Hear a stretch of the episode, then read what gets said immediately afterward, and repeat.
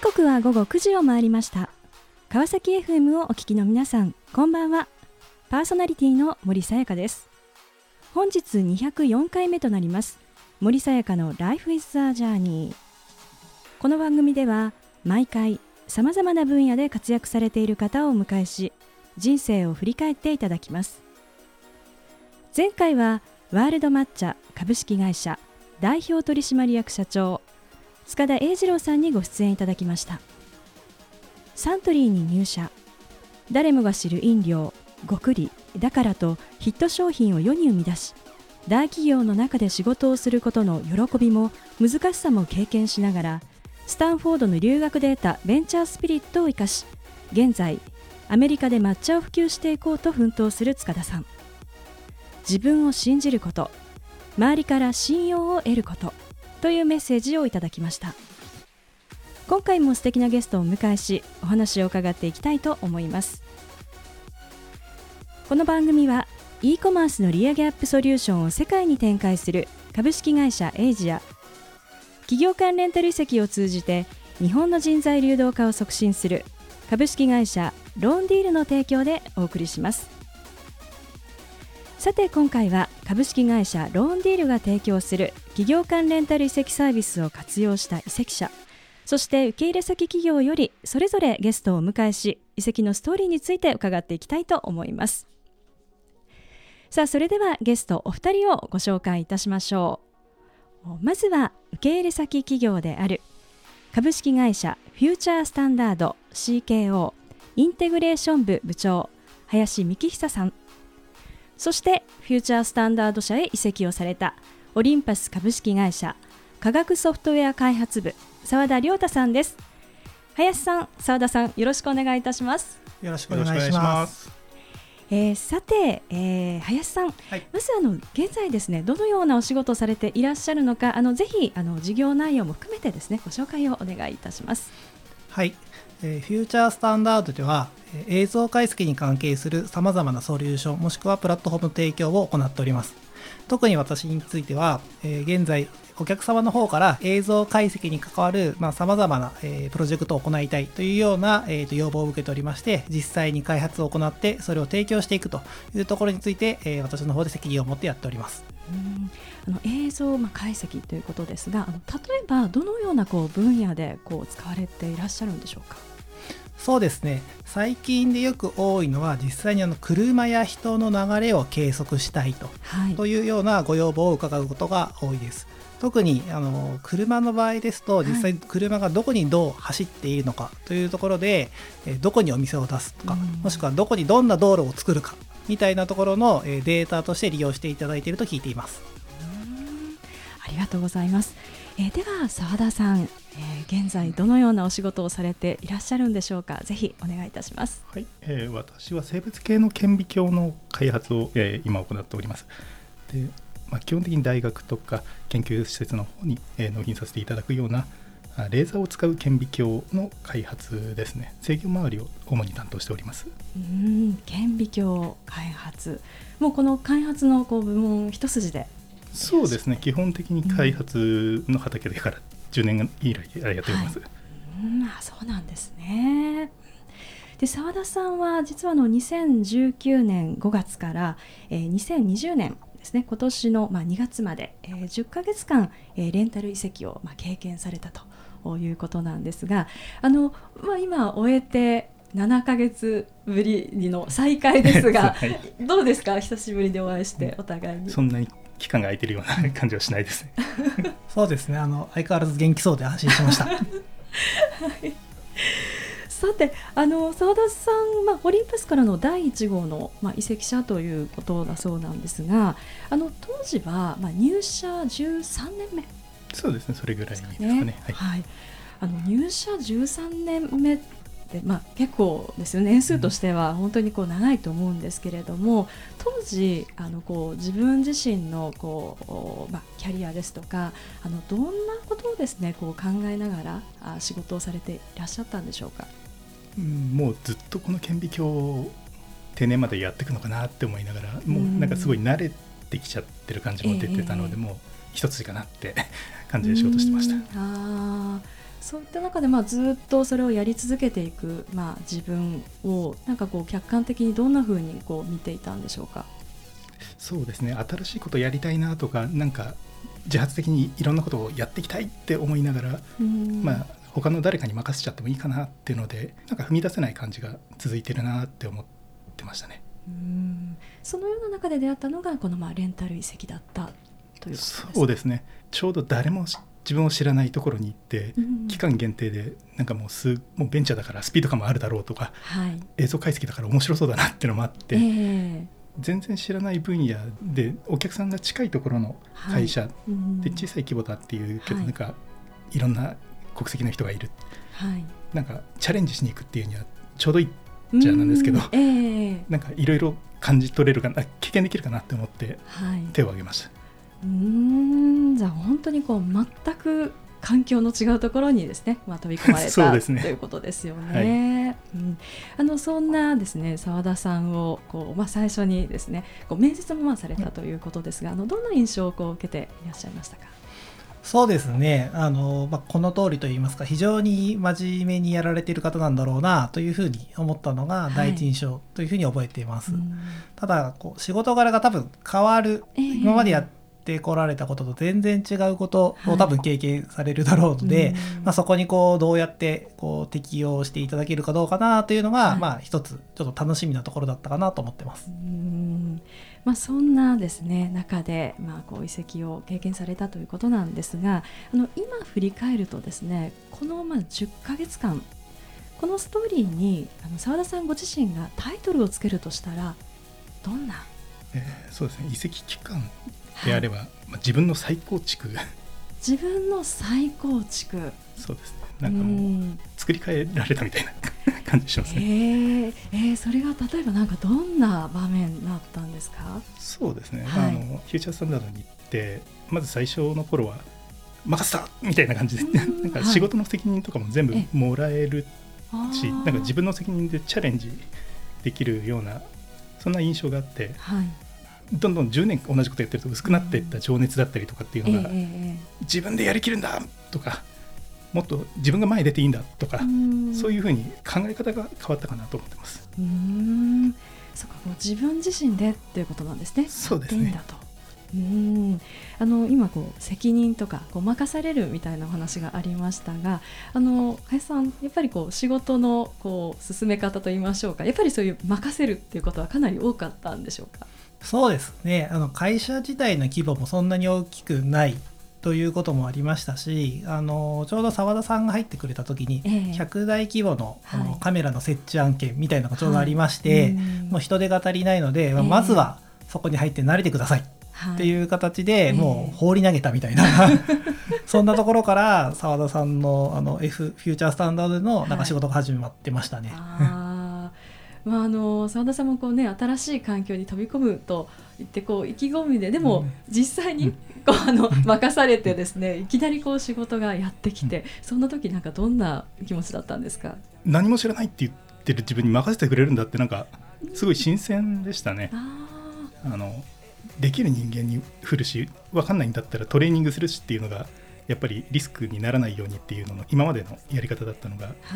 他の人使ってもいいから任したやれ みたいな、はい、今まで経験したことないこと形だったのでそれで俺がやっていいのかなっていうのは最初はちょっと戸惑いながらもあったかもしれないですけど、はい、来週までにあさってまでにみたいなのが続くと、えー、いいややろう。やるしかねえや、はい、みたいな。なんかそういうふうに言われるとそこに向けてもうやらなきゃっていうふうなマインドにはなんか自然となっていくっていう、ね、で成功したりとか、はい、あのあできたんだじゃあ次、頑張ってっていうのが繰り返されるとあなんか取りに行ってやって、はい、それでもいいんだって。だから自分が動いて行動を始め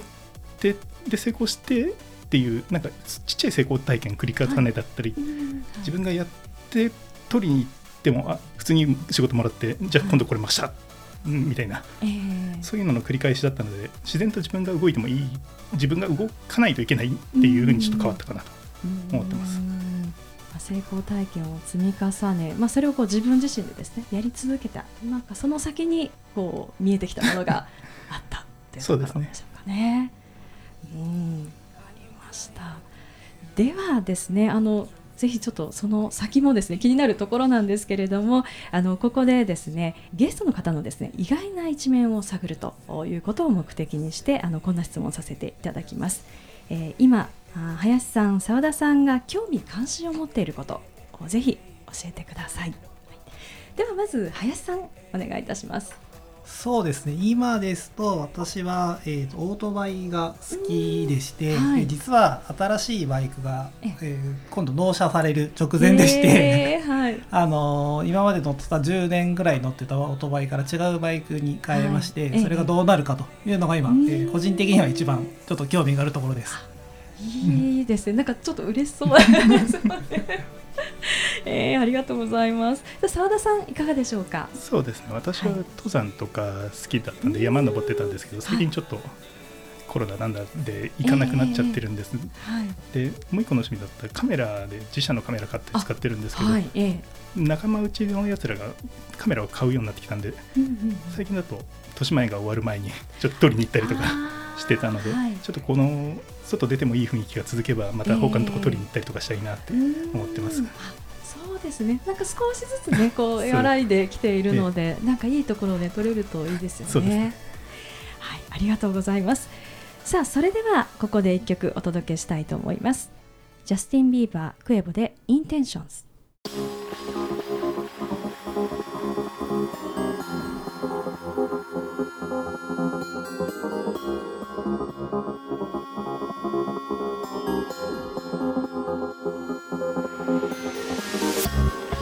さあ後半も引き続き株式会社フューチャースタンダード CKO インテグレーション部部長林幹久さんオリンパス株式会社科学ソフトウェア開発部澤田亮太さんにお話を伺っていきたいと思います。まあ、このままではダメだという、まあ、そういったまあ危機感を持ってですね新しいまあ環境にまあ飛び込まれたまあ澤田さんなんですけれどもあのこのですね新しいことにこう挑戦しなければ、自分はこうどうなってしまうというふうにこう思っていたんでしょうか？そうですねやっぱりこのままずっと同じ仕事をしててもうなんか半分手癖みたいな 感じで仕事をしていたそんな状況でしたので、うん、もう多分、まあ、言われたことだけはいはいって言っているような、まあ、下請けみたいな状態の社員になっちゃったのかなって思いつつ、うん、そうここで何かやらなきゃって思ってもやっぱり火がつかないっていうか、えー、うん、情熱みたいなものがちょっと薄れてきたなっていうのがあって、うん、周りから、まあ、同期がちょっと管理職になってたりとか、えー、周りのちょっと自分より何個か下の若手が、まあ、プロジェクトのリーダーに手を挙げたりとかしている中、はい。まあ、いつらに任せときゃいいかみたいな感じでちょっと自分は一歩引いて、たまにまあいい加減やるかってやるんだけど、えー、長続きしないとか、まあ、一区切りついたらじゃあ次の人お願いしますって終わっちゃったり、はい、そんなんでなんか変わりたいなって思ってるんだけどなんかそういうもやもやしている状態が続く。そういう状態だったっていうのが一個ありますね。まあ、この入社まあ13年目というところで言いますと、やっぱりこう30代も後半に入り、うん、まあ、上もいればまあ下もいてですね、まあ、そこの挟まれた中で、まあ、どう進んでいくのかっていうところってすごく悩ましいあの時期かと思うんですが、あの林さんはあの同じようなですね、まあ、ビジネスパーソンとしてご経験って何かおありでしょうか？そうですね、えーと、私の場合は30代の前半に一番最初に入った会社を辞めて海外留学をしたことがあります。はい、でその最初の会社ではエンジニアリングの仕事をしていて、えー、えー、上司とも、まあ、結構いい関係ではあったんですけど、はい、やっぱ子供の頃から一回海外で住んでみたいというのがありまして、はい、30前半ぐらいの時にこのまま仕事を続けて40歳になっても多分できるけど、はい、おそらく40になった時に海外に行きたかったなと思うんだろうなと思ったので、えー、一回こうきちんと留学のチャレンジをしようという形で、えー、実際、まあ、行く機会をいただいたので、えー、会社を辞めて海外に行ったというのはやってます。うん。やっぱりこうちょっとその外に出ると言いましょうか。なんか違う体験をやっぱりこう求めていくなんかそんな時期だったっていうところですかね。そうですね。実際に行ったのが私はアイルランドの大学に行ったんですけど、はい。もう日本人が私だけみたいな完全アウェーなはい。ところでしたので、ええ正直かなり辛くて大変ではあったんですけど、はい。やっぱそこでの経験というのはなんか今でもこう新しいとこに向かうっていう時においてはすごい良かったなっていうのは正直は思ってます。でもその今のお話を伺うと澤田さんもまさに完全アウェイな そうですね。環境に飛び込まれたっていうことですよね。そうですね。やっぱりあの自分を誰も知らないところに行ってちょっと先人の谷から自分を勝手に突き落とすみたいなはい、感じでええええあの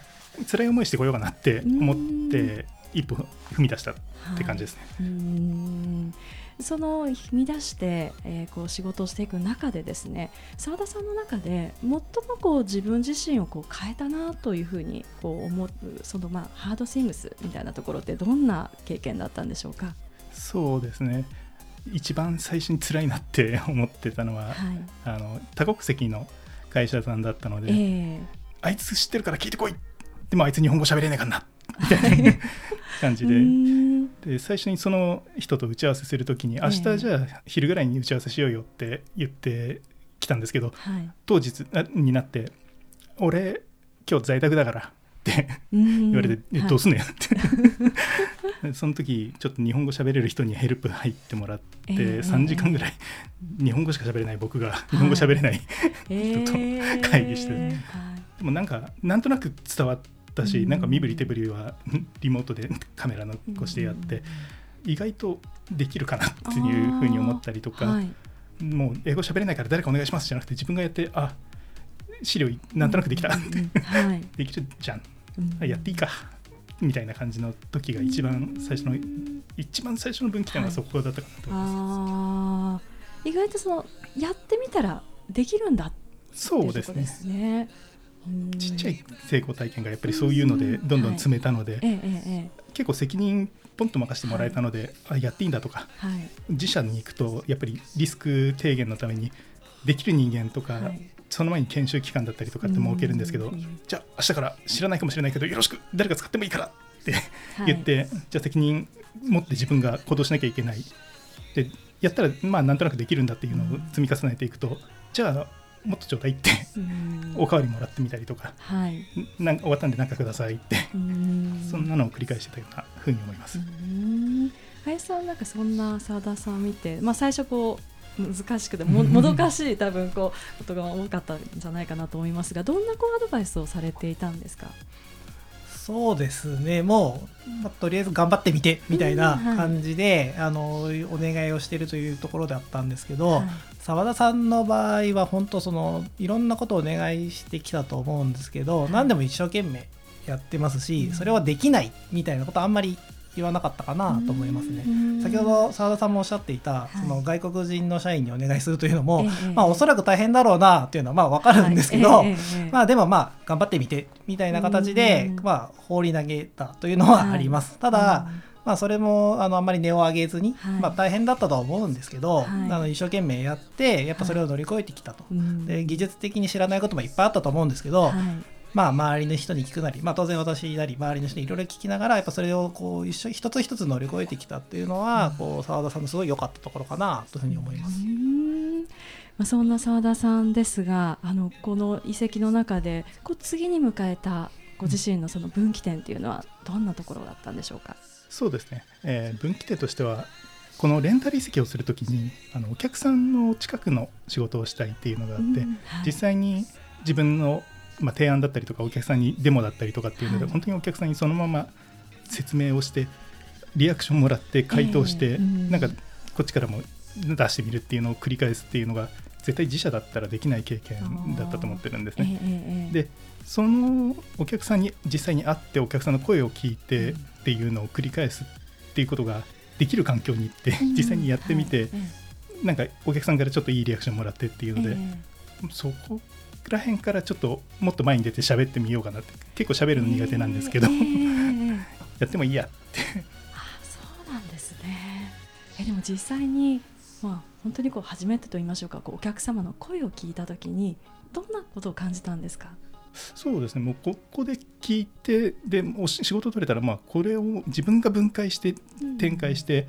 お客さんに届けるっていうのを一回経験したいってずっとここに来る時から思ってたので、はい、もう責任持って自分で最後までやり遂げて、はい、でその経験を持って帰ろうぞっ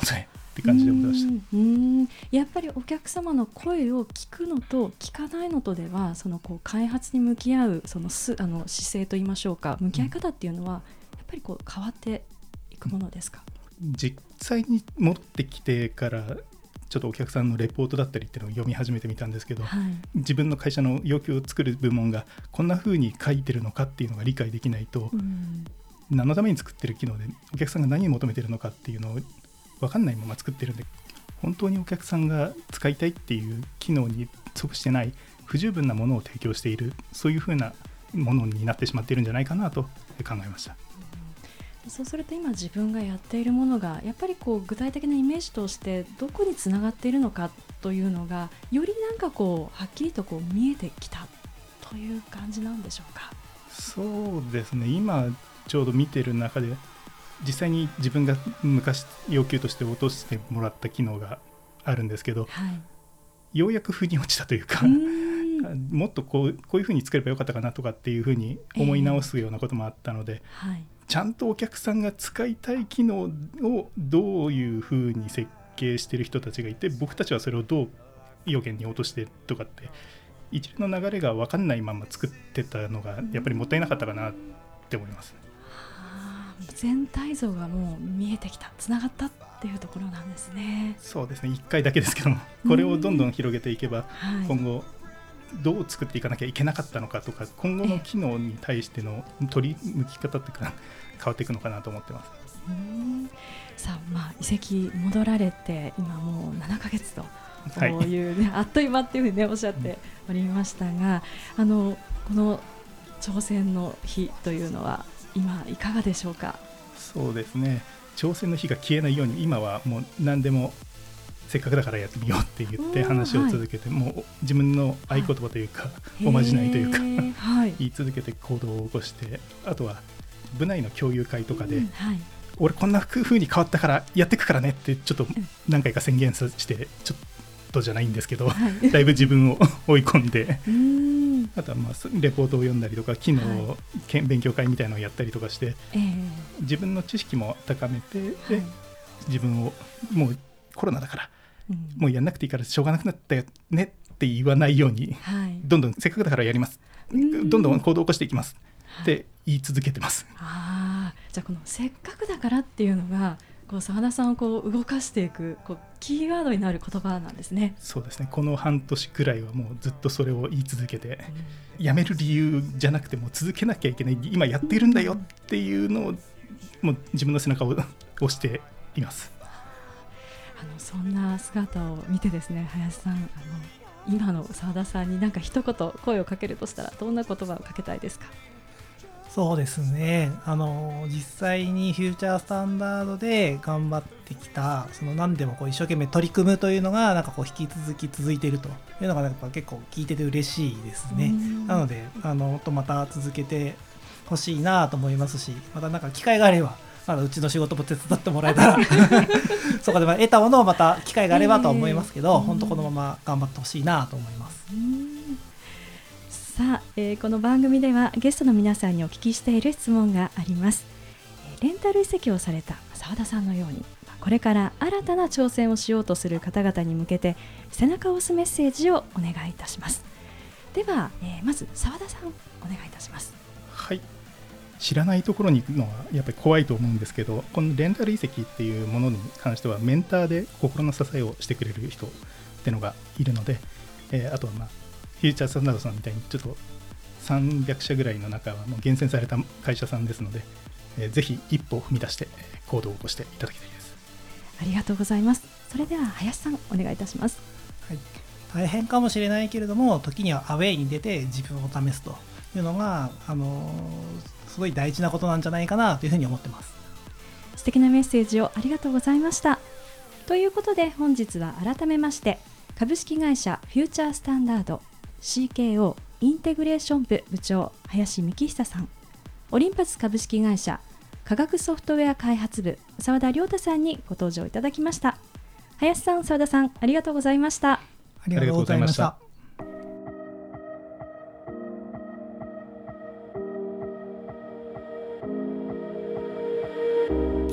森さやかの Life is a Journey いかがでしたでしょうか？入社13年目変わりたい。このままではいけないという危機感からこれまでとは全く異なるアウェイな環境へと飛び込み自分自身を再構築した澤田さん。そしてその澤田さんに情熱の火をつけた林さん。フューチャースタンダードで培ったベンチャースピリット。せっかくだからの精神それが今の澤田さんを突き動かす原点となっているのだと感じました。次回はどんな素敵なゲストの方が来てくださるでしょうか。来週もまたこの時間にお会いしましょう。今日も一日お疲れ様でした。おやすみなさい。